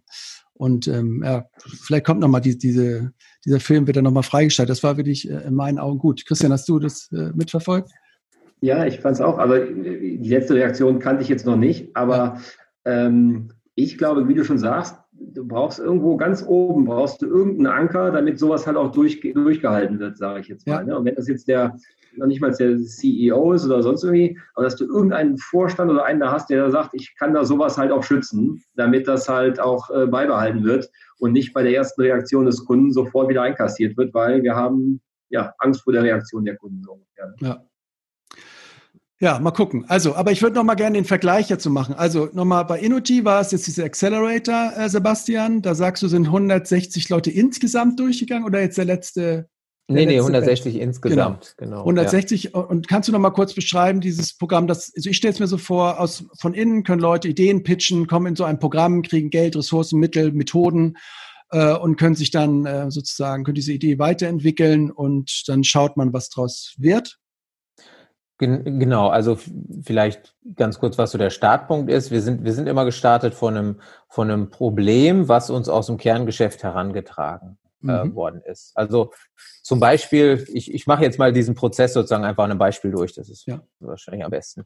Ähm, aus, dem, aus dem Kerngeschäft ähm, Retail haben wir ähm, so den Punkt bekommen, Mensch, wenn, das, wenn die E-Mobilitätswende denn funktionieren soll, dann müssen wir auch in die, in die Mehrfamilienhäuser, dann müssen wir in Mietshäuser, dann müssen wir in Eigentums- äh, Mehrparteienhäuser. Mhm. So, und das, äh, da hat man aber das Problem, dass die Mieter nicht investieren wollen in, in Ladeinfrastruktur an ihrem eigenen Tiefgaragenstellplatz. Man hat aber auch das Thema Eigentümergemeinschaft, Mehrheitsbeschlüsse, man hat das Netzanschlusskapazitätsthema. Und dann kam, kam so der Punkt, Mensch, da braucht es eine Lösung. Und da haben wir gesagt, das ist, das ist ein Thema, was sich durchaus eignet für unser Programm, haben das dann in einen Durchlauf genommen. Wir haben immer pro Durchlauf fünf Themen, die wir aus dem Kerngeschäft bekommen haben, ähm, bearbeitet und da immer Teams zwischen vier bis fünf Personen draufgesetzt, sodass wir pro Durchlauf immer 25 Teilnehmer in dem Programm hatten. Mhm. Ähm, sind dann mit diesen fünf Themen sozusagen in die Öffentlichkeit. Manchmal hatten wir auch mehr als fünf Themen. Dann, dann durften die ähm, jeweiligen Themengeber aus dem Kerngeschäft das vorstellen und die Themen, wo die meisten Interessenten da waren, sind dann bearbeitet worden. Und Mitarbeiter konnten dann sich darauf bewerben und sagen, an dem Thema würde ich sehr gerne mitarbeiten. Mhm. Mussten dann so einen kleinen Mini-Pitch abgeben, kleine Mini-Bewerbung und sagen, was würden Sie einbringen, was, was sind Sie so für ein Typ und warum wollen Sie dabei sein? Und dann haben wir die Teams zusammengesetzt, haben wir versucht, so eine Verteilung hinzubekommen. Ich weiß nicht, ähm, ob ihr dieses äh, Hipster, Hustler, Hacker-Modell äh, kennt, also dass du einen hast, der so ein bisschen das kreative, ja, mhm. nickt, äh, das kreative Genie ist, dann hast du einen, den, den, den Planer und äh, einen, der das Team so vorantreibt, etc dass du unterschiedliche Charaktere hast, um das zu haben. Jetzt, um bei diesem konkreten Beispiel zu bleiben, da haben wir gesagt, was brauchen wir denn in dem Team? Wir brauchen jemanden, der sich Digitalisierung, Plattformen etc. auskennt. Dann brauchen wir aber jemanden, der sich auch mit dem Netz Hausanschluss und diesem ganzen Thema sehr gut auskennt, dann brauchen wir jemanden, der vertrieblich ist, ähm, Skills hat und die anderen, weiß ich gar nicht mehr, das, das waren so die drei wichtigsten Skills. Ähm, und dann haben wir gesagt, die anderen müssen halt das Team sinnvoll äh, entsprechend ergänzen. Das, das muss halt vom, vom Typ her, muss das Team da gut zusammenpassen. Habt ihr das von außen dann dazugeholt, äh, die Leute? Nee, nee, nee. Jetzt, und haben dann unter den Bewerbern geguckt, wer passt denn so, da und hatten mhm. dann halt einen aus dem, aus dem E-Mobility-Sparte, der hatte sich äh, beworben. Dann hatten wir wirklich einen, der dieses ganze Thema Hausanschluss und einen aus unserer Digitalgarage, so dass äh, das Team dann ähm, sich da auf Komplett den. Weg gemacht hat. So mhm. und dieses Programm dann, dann haben die sozusagen so, okay, okay, ihr seid das Team, was an dem Thema arbeitet. Mhm. Ähm, aus dem Kerngeschäft gibt es einen Sponsor, der sagt, ich begleite euch, ich helfe euch. Der Sponsor hat nur die Aufgabe, den den Rücken frei zu halten, weil das Immunsystem des, ähm, des äh, Unternehmens ja. versucht das natürlich dann auch gleich solche Teams dann wegzubeißen und mhm. abzustoßen. Ähm, und der musste denen auch helfen mit Kontakten etc. Alle das, mhm. was sie brauchten. Und äh, dieses Programm geht dann immer zehn Wochen. Zehn Wochen so strukturiert, dass es immer in so zwei Wochen ähm, Slots sind. Alle zwei Wochen kommen alle fünf Teams zusammen, kriegen mhm. von uns ähm, ja inhaltliches Training. Ähm, also Methodentraining, wie führst genau. du Interviews, wie baust du einen Prototypen, ja. ne? wie, mhm. was ist der Business Model Canvas, wie füllst du den entsprechend, also wie entwickelst du am Ende ein Geschäftsmodell, was alle Dimensionen abdeckt ähm, so dass wir sie am Ende dann äh, mit einem Pitch-Training auch noch fit gemacht haben und dann haben die dann ähm, ihre Ideen in so einem Demo-Day haben wir es genannt oder so wird das ja genannt, also in einer Veranstaltung, die dann öffentlich war, da sind immer so 150 Leute aus dem Konzern gekommen zu gucken. Mhm. Ähm, die fünf Teams haben dann ihre Ideen entsprechend gepitcht und auch gepitcht um, ja, um ein Investment, also darum, was sie als nächsten Schritt machen wollen. Mhm. Ähm, und in der Jury bei diesem Pitch saßen dann die fünf Sponsoren aus dem Programm plus zwei Vorstände. Mhm. Ähm, die Aufgabe der Vorstände war da nochmal entsprechend ähm, ja, Entscheidungen nochmal voranzutreiben, weil man häufig so Situationen hat, wenn du Sponsoren hast, die aus gewissen Bereichen kommen, dann gucken die sehr stark nur mit ihrer Bereichsbrille drauf und wenn das Dinge sind, die an der Schnittstelle zu anderen Bereichen, dann wird es immer schwierig und das ist gut, wenn man dann Boardmember dran hat, der dann nochmal so ein bisschen aus der mhm. höheren Ebene ähm, damit drauf guckt und das vielleicht auch dann genehmigt, dass man da Dinge tut. Ähm, ähm. Äh, habt ihr dann diese Ideen immer so betrachtet? Ich habe es an anderer Stelle mal gehört, so ähm, diese, diese, diese Einstellung, dass man immer erstmal guckt, was könnte aus dieser Idee für ein Unternehmen entstehen? Oder ist das, war das eher so, wie kann aus dieser Idee unser Kerngeschäft im Bereich XY Richtig. sich Also hm? unser, unser Punkt war nicht, wie bauen wir ein neues Unternehmen auf, sondern wie generieren wir neue Produkte, die wir in das Schaufenster des bestehenden Shops okay. legen können. Mhm. Ne? Ja.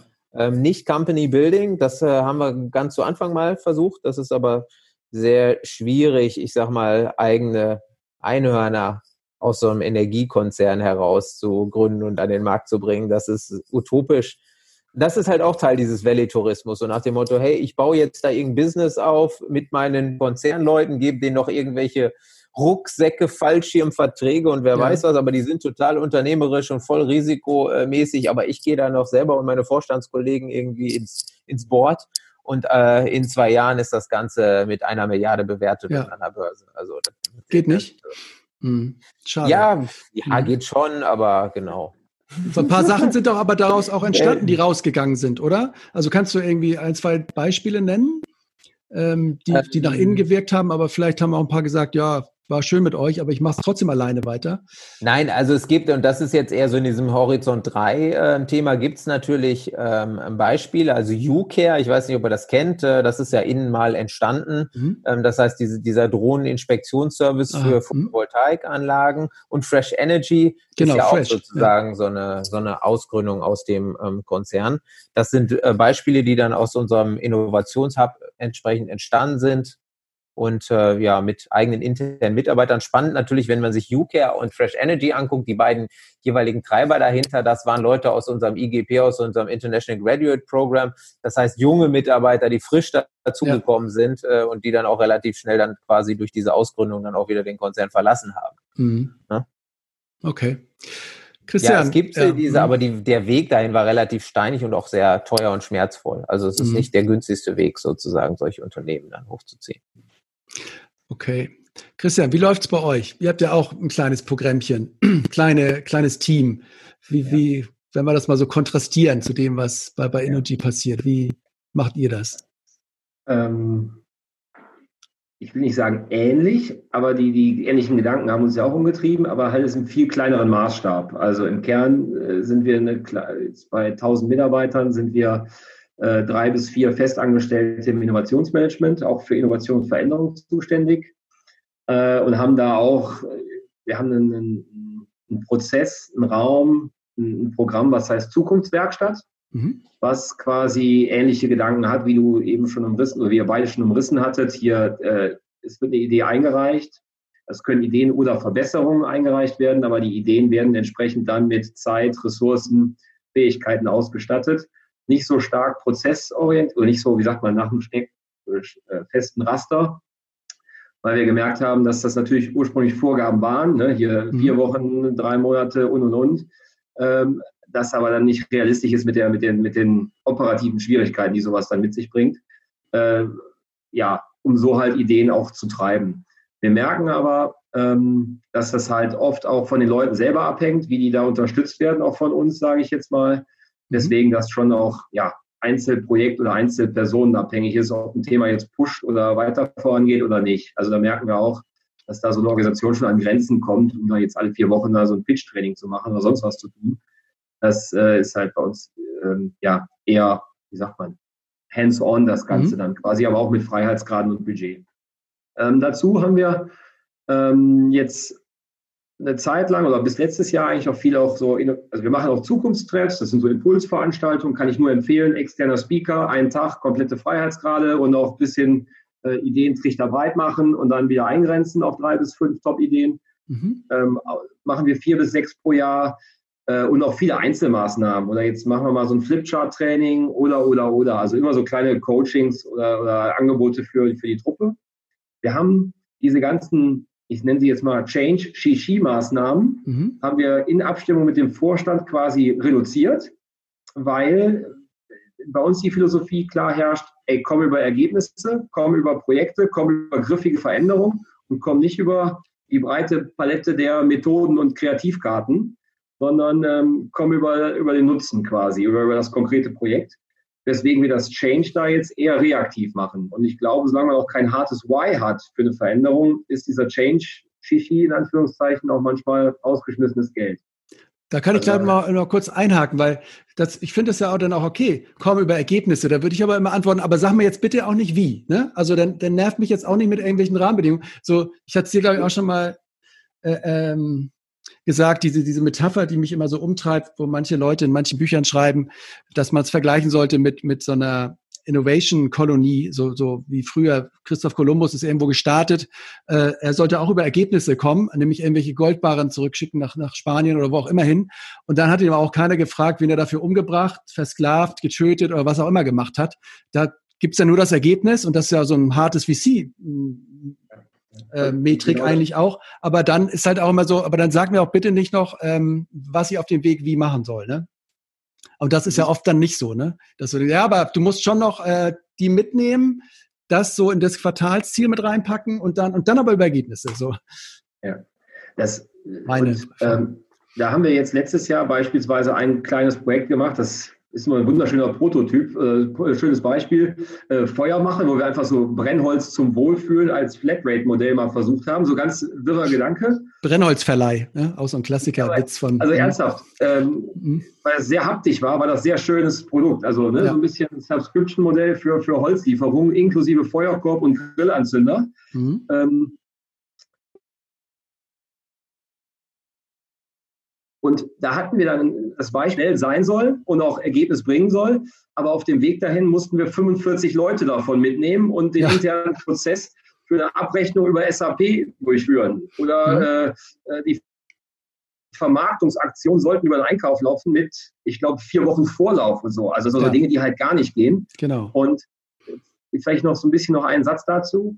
Deswegen haben wir jetzt quasi zwei Sachen bei uns äh, gerade implementiert oder sind gerade dabei einerseits ein MVP-Framework, also wo wir sagen, wir können jetzt MVPs ganz schnell mit einem, keine Ahnung, Shopify-Shop oder mit einfachen mhm. Strukturen, äh, inklusive PayPal und, und, Kreditkartenzahlung, also Stichwort kein Forderungsmanagement hinten dran mehr müssen, mhm. ähm, äh, abwickeln. Also im Sinne von, wir schaffen die Infrastruktur, um mal schnell Piloten zu testen.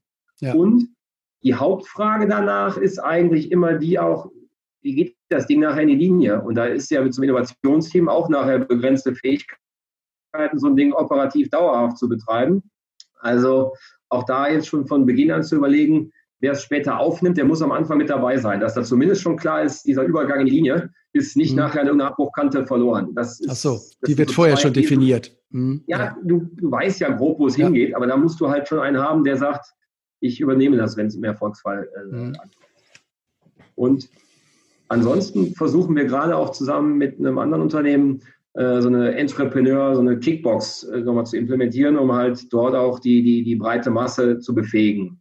Das ist auch wieder ein Experiment, ein Versuch, äh, ob das halt dazu einträgt, dass halt Ideen vorangetrieben werden. Weil, jetzt Achtung, ich zitiere meinen Chef, wir haben keine Ideen, wir haben eigentlich nur ein Umsetzungsproblem. Ein Umsetzungsproblem. Also das Thema, mhm. äh, die Anzahl der Ideen und der Themen gibt es halt ohne Ende. Und wir haben auch eine grobe Idee, was da. Hm? Ähm, aber du musst es halt in die, in die Umsetzung bekommen und dann möglichst lange. Ne? Und nicht zu sagen, ich habe jetzt teuer extern eingekauft und irgendwie äh, die Agenturen da was hingedengelt, sondern eigentlich auch mit internen Ressourcen das Ganze auf, auf stabile Beine gestellt. Ja, Christian, irgendwie scheint schlecht, jemand bei dir äh, äh, Fortnite anzumachen. Stehen, ne? ja. genau. Keine Ahnung, irgendwie ja, jemand zieht auf, an, deiner, an deiner Leitung. Ähm, aber die, den Punkt, den Christian gerade anspricht, das, das ist aus meiner Sicht auch ein sehr, sehr, sehr wichtiger und entscheidender. Also diese Frage, wie lange halte ich noch so ein, so ein Pilotprojekt oder in der Anfangsphase in einem geschützten Raum, in einem Sandkasten, mhm. ne, ohne die ganzen Kernprozesse und wann und wie überführe ich es und wann ist der richtige Zeitpunkt und wann nehme ich die Leute wie an Bord, ähm, damit ich das Thema nicht zu früh kaputt mache, aber auch nicht zu spät integriere, ne? ähm, weil irgendwie etwas bauen, ohne die Leute mitzunehmen, denen dann über den Zaun zu werfen und jetzt seht mal zu, dass das irgendwie in eure Prozesse funktioniert auch nicht, weil dann werden die schon so ne, not invented here reagieren ja. und schon dafür sorgen, dass das Thema dann auch wieder entsprechend floppt, weil es nicht integrierbar ist oder sonst was. Von daher die Leute früh mitnehmen, gemeinsam entwickeln, aber bewusst sagen, wir lassen es außerhalb der Standardprozesse, haben aber immer das auf dem Schirm und einen Plan, wie wir es irgendwie zu einem späteren Zeitpunkt dann integrieren. Und dann erst die richtigen, das richtige Timing finden, ist, glaube ich, da ganz entscheidend. Und vielleicht auch da angrenzend, das ist natürlich auch noch eine Schwierigkeit für einen Innovationsbereich. Wenn du nachher auf Vertrieb und Marketing zu, angewiesen bist, nachher auch für eine dauerhafte Umsetzung, ähm, die haben ganz klar eigene Interessen und die sind mhm. oft diametral zu dem, was du im Innovationsbereich vorhast. Also ich habe das jetzt in den letzten Wochen und Monaten bei uns wieder stark erlebt. Da gibt es Kampagnenplanungen, die einer festen Logik folgen. Da kannst du nicht mal eben zwischen rein. Der Vertrieb hat operative Themen, die jetzt brennen, die jetzt auch ja, viel marktnäher sind, etc. Das äh, altbekannte Ressourcenthema also das ist dann manchmal auch sehr schwer, da durch die operativen, nahen, marktnahen Bereiche dann zu kommen, sage ich jetzt mal. Ja, aber auch da, da, da jetzt, jetzt schon wieder, ich, ich komme hier nur mit so Floskeln, aber da, ja. da stinkt auch der Fisch so ein bisschen vom Kopf, ne? Ja. Weil ähm, ich sag mal, wenn, wenn ein Vorstand dann dem Vertriebschef sozusagen Ziele gibt, die nur darauf gerichtet sind, ich sag mal, sein Tagesgeschäft inzwischen zu betreiben und nicht zu sagen, 25 Prozent, weiß nicht, deiner, deines, deines Erfolges hängt davon ab, was hast du mit deiner Einheit und deinen Ressourcen dazu beigetragen, dass neue Geschäft, neue Optionen für unser Unternehmen entstehen. Solange es das nicht gibt, ist es ja auch kein Wunder, dass er sich auf das konzentriert, was seine Aufgabe ist und für das er incentiviert wird. Ne? Mhm. Und das ist einfach so. Das hatten wir auch immer. Oder Produktentwicklung, ganz grauenvoll. Die haben ihren Fahrplan, die haben enge Ressourcen. Da, da, kommst du dann nicht dazwischen. Oder IT mit Integration und solchen Geschichten. Ne? Dann sagen die ja, die nächsten zwei Jahre sind da durchgeplant. Ne? Mhm. Auch jetzt immer so ein bisschen hier Key Learnings. Ich meine, das ist ja, glaube ich, schon einmal Sache, auch, dass man nicht in so einer Learning auch ganz klar äh, gemeinsame Ziele, ne? also Marketing, Vertrieb, Innovation haben in, in, an bestimmten Stellen gemeinsame Ziele, damit sie die auch monetär verknüpft sind, damit du sagst, ey, die Leute haben auch ein, äh, stehen hinter dem gemeinsamen Punkt oder stehen da gemeinsam hinter. Ich hoffe, das geht gerade vom Empfang her. Ja, ja, aber es geht immer mal so ein bisschen hin und her. Christian, hast du, bist du über WLAN drin oder gar Ja, leider schon, ja. ja. Okay. Äh, ich würde noch mal fragen, dieses, dieser nächste Layer, dieses Thema mit den Startups. Jetzt sagt ihr natürlich, ihr habt, ihr arbeitet sozusagen von innen nach, von innen nach innen eigentlich so ein bisschen, gar nicht mal von innen nach außen, dass da jetzt neue Unternehmen entstehen. Ähm, aber gleichwohl, ich weiß nicht, wie, wie beurteilt ihr aus der Sicht äh, diese ganze Startup-Landschaft? Was, ich meine, da entsteht ja unheimlich viel, auch im Energiebereich. Ähm, einige von denen, die, die ja, verfolgt man schon relativ lange. Ich habe immer geguckt bei diesem, ähm, wie heißt der noch, der in Berlin macht nur den Eco Summit. Das ist so ein, so ein Typ, der da so ein bisschen VC-mäßig immer so ein paar ähm, Startups schon seit acht Jahren über die Bühnen jagt. Mhm. Äh, und da sind so Unternehmen, so Tado zum Beispiel aus, aus München oder so, die, die hast du da dann fünf, sechs Mal gesehen, die sind dann auch irgendwie jetzt noch da. Und aber gibt's auch eine ganze, einen ganzen Blumenstrauß. Ähm, von Startups, die da draußen so unterwegs sind. Ähm, gerade letzt, vorgestern habe ich wieder mit einem gesprochen, ähm, der so ein bisschen ja kritisch auch gefragt hat, ähm, so, so hinsichtlich der Zusammenarbeit von Startups und Corporates, ob das ja wirklich immer, immer nur hilfreich ist oder ob es ähm, eigentlich auch einfach auffrisst an der einen oder anderen Stelle und ob man nicht lieber sein eigenes Ding machen sollte.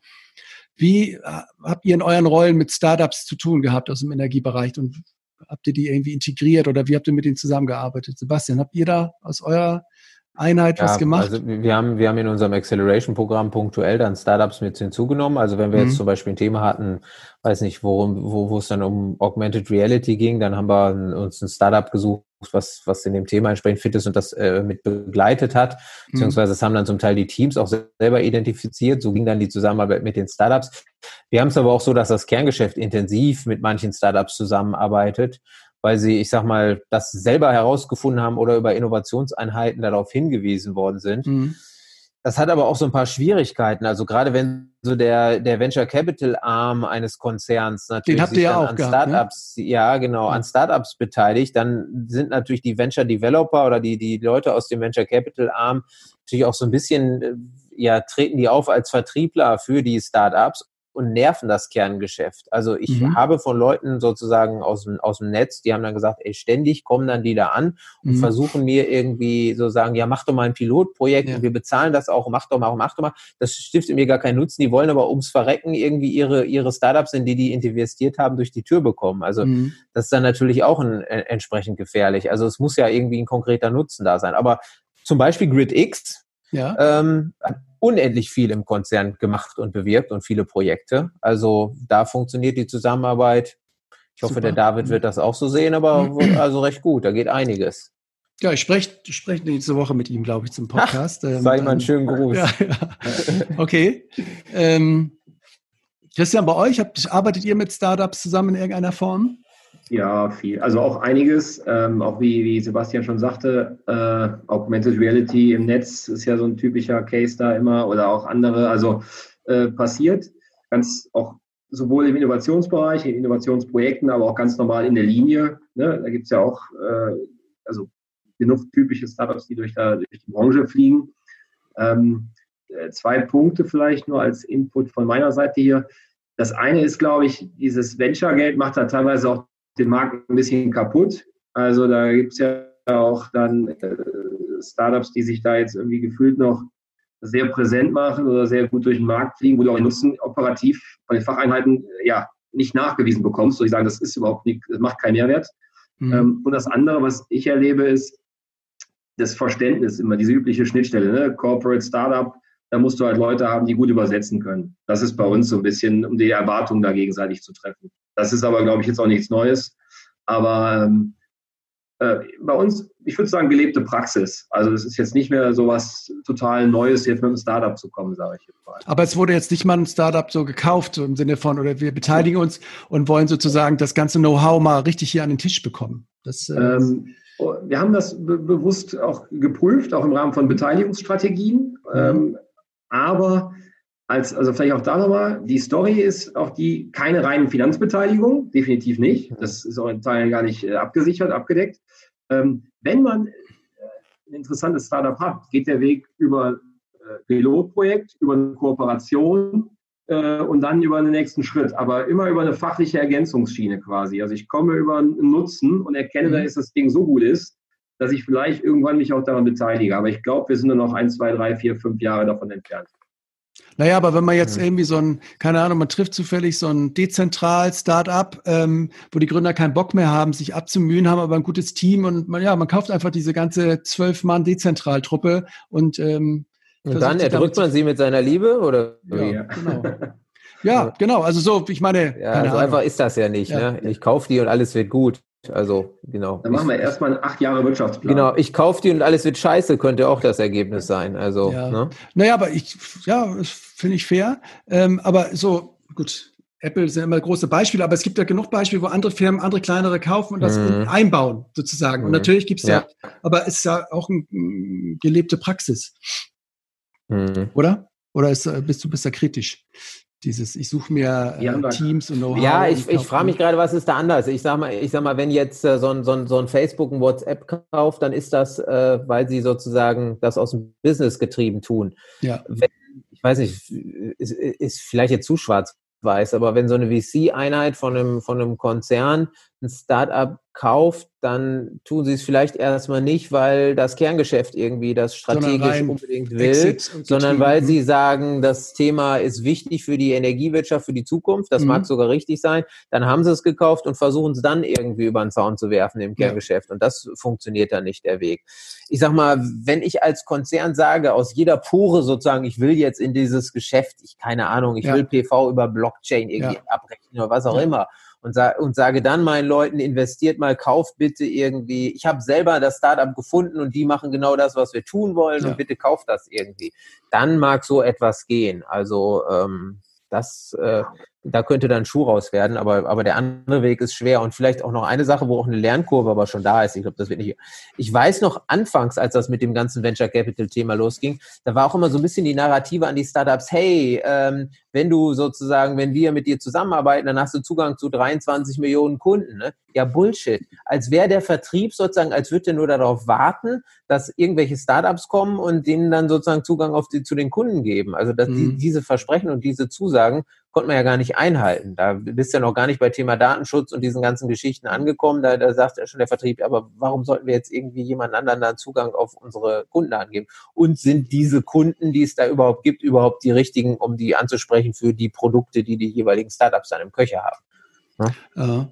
Ähm, aber jetzt, du beschäftigst dich, glaube ich, jetzt auch äh, mit diesem Brückenbauen zwischen Corporates und Startups. Was, wär, mhm. was ist denn für dich da so, was sind da denn die, die Erfolgsfaktoren oder wie würdest du das denn heute was kann jeder von dem anderen lernen, ohne ihn zu erdrücken mit seiner Liebe kaputt zu machen? Ja, ich glaube, man, genau, man braucht einen Intermediär, man muss es verstehen. Also man muss die verschiedenen Welten verstehen, weil die, die Startups selbst verstehen nicht die Corporate-Welt.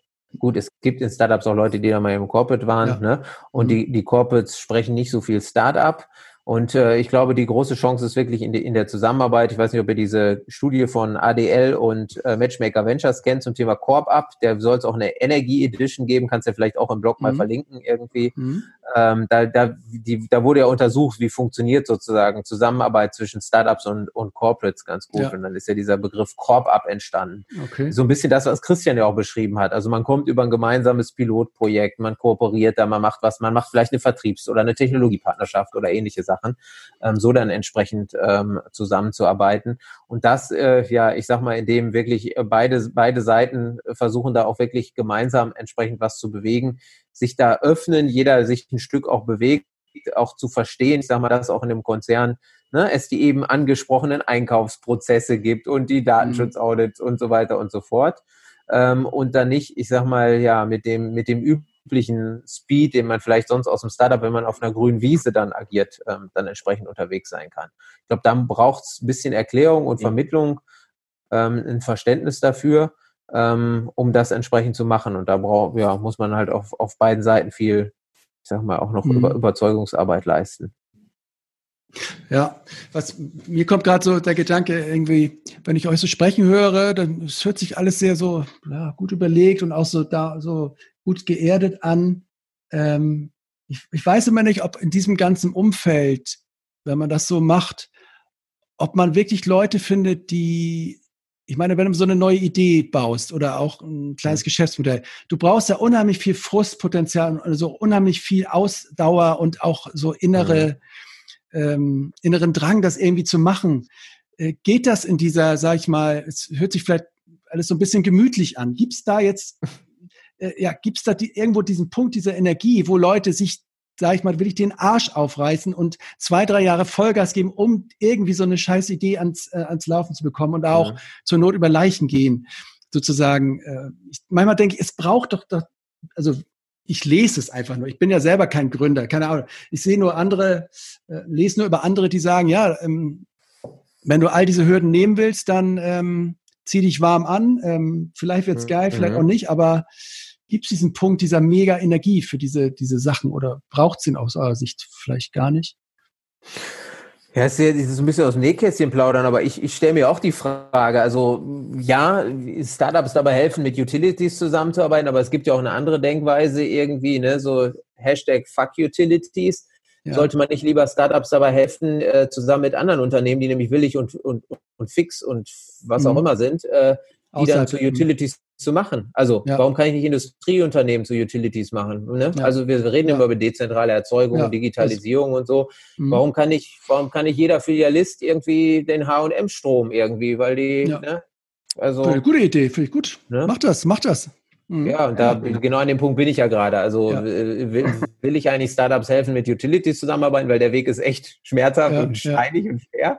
Ne? Oder haben die Utilities einfach nicht verdient, weil die einfach nicht aufwachen wollen? Wir hatten es ja am Anfang diese Diskussion, ne? weil die die Abrisskante, die Veränderungsnotwendigkeit nicht sehen. Und muss man dann halt, ich sag mal, eher dann die Disruptoren aufbauen, damit die Utilities dann mal aufwachen, ihren Wake-up-Call bekommen. Ne? Mhm. Ja. Aber also, ja, aber, aber könnt ihr das nachvollziehen, dass, oder ist das wieder so, habe ich mir irgendwie die falschen Bücher durchgelesen oder bin ich da so Gründer, im Gründerromantik erlegen, wenn ich sage, dass es irgendwie, ja, dass es irgendwie diese, diese harte Zeit gibt, diese entbehrungsreiche, diese, ja, wo man einfach ähm, sich von Pizza ernährt, einfach diese ganz, diese Klischees, wo ja auch immer ein wahrer Kern drin ist. Ne? Aber Timo, ist es nicht was Unterschiedliches? Das eine ist, ähm, ich muss eine Idee durch irgendwelche Konzernfänge bringen. Mhm. Also ich muss da irgendwie gucken, dass ich da mit der Rechnungs Rechnungswesen-Controlling-Einheit klarkomme oder mit dem Vertrieb oder dem Marketing. Ähm, ich habe aber einen anderen Schmerz. Also es ist immer noch weiterhin warm und ich muss nicht gucken, wie ich die, die Rechnung, äh, ja. die, die Gehälter meiner Mitarbeiter zahle. Äh, aus meiner Zeit als in der App-Bude weiß ich nur, ich habe da ganz anders geschlafen, wenn man sich überlegen musste, dass man jeden Monat die Gehälter zahlen muss. Das genau. ist halt ein anderes mhm. Becken, da äh, handelst du anders. Oh ja, aber ich ähm, frage mich, braucht es das nicht, um Fokus zu finden, um äh, äh, tight dran zu sein? Braucht es nicht diesen Druck von diesem, ich weiß nicht, wie es weitergeht nächste Woche? Ist das nicht ein Erfolgsfaktor auch für? Ja, es, es, es gibt sicherlich mehr Handlungsdruck oder mehr Entscheidungsdruck und Schnelligkeitsdruck, definitiv. Ja. Aber ich glaube, es jetzt weiß ich, ob das mitgeschrieben werden muss, aber es mhm. gibt für alles einen Fetisch. Ne? Also der eine hat Bock da im, hat Bock im, im, im, im Corporate was zu entwickeln, da kannst du was groß machen und mhm. hast auch eine, eine, eine, Kundenbasis, auf die du zugreifen kannst. Oder du sagst, ich mache mein Ding mit den ja. Schmerzen, die das auch haben kann. Mhm. Okay. Ich, ich finde aber Sebastians Punkt gerade auch nochmal valide, ja. auch als Tipp für die Startups.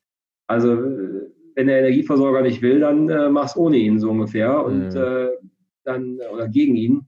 Ja, du ähm, gerade wenn du nur von Pizza und Brot und äh, Wasser irgendwie, Trockenbrot und Wasser lebst, ne, komm, uns ja. kommen gleich all die Tränen, die armen Startups. ähm, nee, aber dann musst du ja genau überlegen, wo packst du deine, deine Ressourcen und deine Zeit hin. Und wenn du sagst, ich gehe auf diesen Weg, da irgendwie ein Projekt zusammen mit einem großen Konzern zu machen, ey, dann musst du halt auch klar sein, dass du relativ viel Zeit nicht für Produkt und für Kunde investierst, sondern für Politik und Shishi und Verträge mhm. und irgendwie sonst was für Geschichten. Ne? Und dann ist die Frage, kannst du, kannst du und willst du dir das erlauben und schieb das dann nicht deinen Fokus weg von dem, was eigentlich wichtig ist, nämlich deine Lösung, dein Produkt, ne? die mhm. Probleme deines Kunden. Ja. Okay. okay. Und vielleicht noch da noch ein Punkt, ich weiß nicht, ein Satz noch. Ja. Wir waren damals, waren die Stadtwerke Düsseldorf an der App-Bude auch beteiligt. Das mhm. war cool. Das hat Vorteile gehabt. Aber im gleichen Zuge musstest du halt mit denen noch eine Wirtschaftsplanung über acht Jahre machen. Als Startup, was keine zwei Jahre alt ist, ist es halt auch immer eine Nummer, wo du denkst, hey, das kostet alles Zeit und dann Energie, die du halt sonst anders verwenden könntest. Okay, wir sind schon lange dabei. Der Sebastian muss auch gleich irgendwie die Pfanne anschmeißen, damit die Familie nicht von Toastbrot äh, ja, sich ernähren genau, muss. Ja. Ähm, so zum noch, Abschluss. Noch haben wir was zu essen, genau. Okay.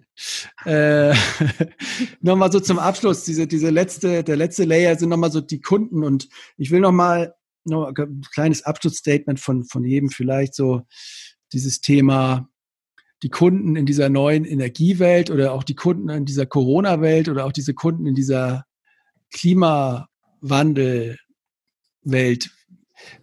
Wie seht ihr das so für euch? Ähm, wird die, wird die Energiewirtschaft, ja, wird sie da irgendwie einen maßgeblichen Beitrag leisten können, damit die Kunden sozusagen oder die Menschen, die hier leben, irgendwie, ähm, ja, sag ich mal, gewappnet sind oder sich darauf einstellen können, ähm, was dieser Klimawandel mit sich bringt. Gibt es da noch für euch so einen Purpose innerlich, wo ihr sagt, ja, das sind eigentlich die Player, die, die, die den Leuten helfen können, dass wir sowas irgendwie ein bisschen besser abfedern können? Also ich kann ja nur davon sprechen, wie es mir selbst gegangen ist, als ja. diese Corona, äh, dieser Corona-Wahnsinn ja. begann und die Hamsterkäufe und so starteten. Ja. Was ich gemacht habe, ich habe, wir haben eine, eine, PV-Anlage, also wir haben seit seit sechs Jahren schon eine Solarthermie auf dem Dach und haben jetzt mhm. seit seit äh, ja seit Anfang des Jahres noch eine äh, Photovoltaik. Und ich habe dann erstmal meinen äh, Photovoltaik-Man angerufen und gesagt, hey, kann ich irgendwie das Ding sozusagen in einem Autarkie-Modus ja, auch schalten? Genau. Also mhm. wenn hier alles kollabiert, ne, dann habe ja. ich wenigstens meinen Dosenfraß aus ja. dem Keller. Ne, und, und, die PV-Anlage für Netflix. Strom. Ja, genau. Und dann genau für Netflix. So, und da hatte mir erstmal gesagt, nee, so einfach ist das alles nicht irgendwie mit, ne, äh, mhm. mit Inselbetrieb, alles riesen kompliziert. So, und ich habe dann mit ein paar anderen Leuten auch gesprochen und ich habe, also viele haben gesagt, sie machen sich schon Gedanken, auch dieses Thema Versorgungs Unabhängigkeit. Ja. Ich glaube, diese Corona-Krise, die hat das auch nochmal so ein bisschen getriggert. Also es sind nicht nur Waffenkäufe hochgegangen, sondern ich glaube, die Leute überlegen auch, wie kann ich sozusagen meinen eigenen, meine eigene Versorgung, da gehört Strom dazu irgendwie, ne, äh, entsprechend sicherstellen, weil vielleicht gibt es ja dann doch mal irgendwann mal Krisen, wo dann das Netz eben doch nicht mehr so funktioniert, wie man sich das wünscht. Ne? Was ja. kann ich dafür tun? Und mhm. das ist, glaube ich, schon für dieses, ne, eins der Ds, ne, das Thema Dezentralisierung, Pusht auch schon nochmal ein Treiber. Also da kann, ja. könnte Corona schon pushen. Häufig ist es natürlich auch so, in zwölf, zwölf Monaten spricht keiner mehr über Corona ne? und alle sagen, mhm. wow, cool, wir haben 20 Prozent Wachstum, weil sie da sozusagen fokussieren auf den, auf den Dip, ne? auf den Tiefpunkt und äh, alle mhm. sind wieder in dem Modus, hey, äh, uns geht's doch super und es geht bergauf. Also kann auch durchaus sein und es ist alles wieder vergessen. Ich weiß nicht, aber mhm. ich könnte mir vorstellen, dass das das Thema Dezentralisierung schon nochmal ein bisschen vorantreibt. Ja, ich denke auch immer so, äh, ich meine, diese Corona und letztlich auch dieser Klimawandel zwingt uns alle ja eigentlich mehr einfach uns weniger zu bewegen, dezentraler zu bleiben, mhm. sozusagen und, mhm. und aber trotzdem sozusagen versorgt, ne? Also diese Daseinsvorsorge, aber dann auch digital, um solche Sachen zu machen, wie wir mhm. äh, jetzt machen, um die Leute zu verbinden.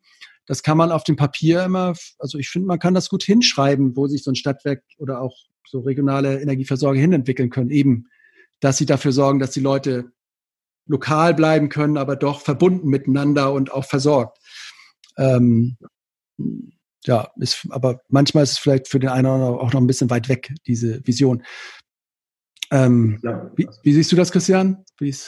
ich glaube auch schon, die Zeit, die war ja jetzt schon sehr, also gewisse Form prägend. Die Leute haben ihre nähere Lebenswelt da nochmal stärker begriffen und ähm, Sicherheit, Autarkie hatten wir ja eben schon als Themen oder angesprochen ich glaube, da hat der Wert von Institutionen oder Regierungen oder auch von äh, Energieversorgern nochmal ähm, ist gestiegen. Also ich glaube, da haben wir schon als lokaler Daseinsvorsorger an Wert gewonnen.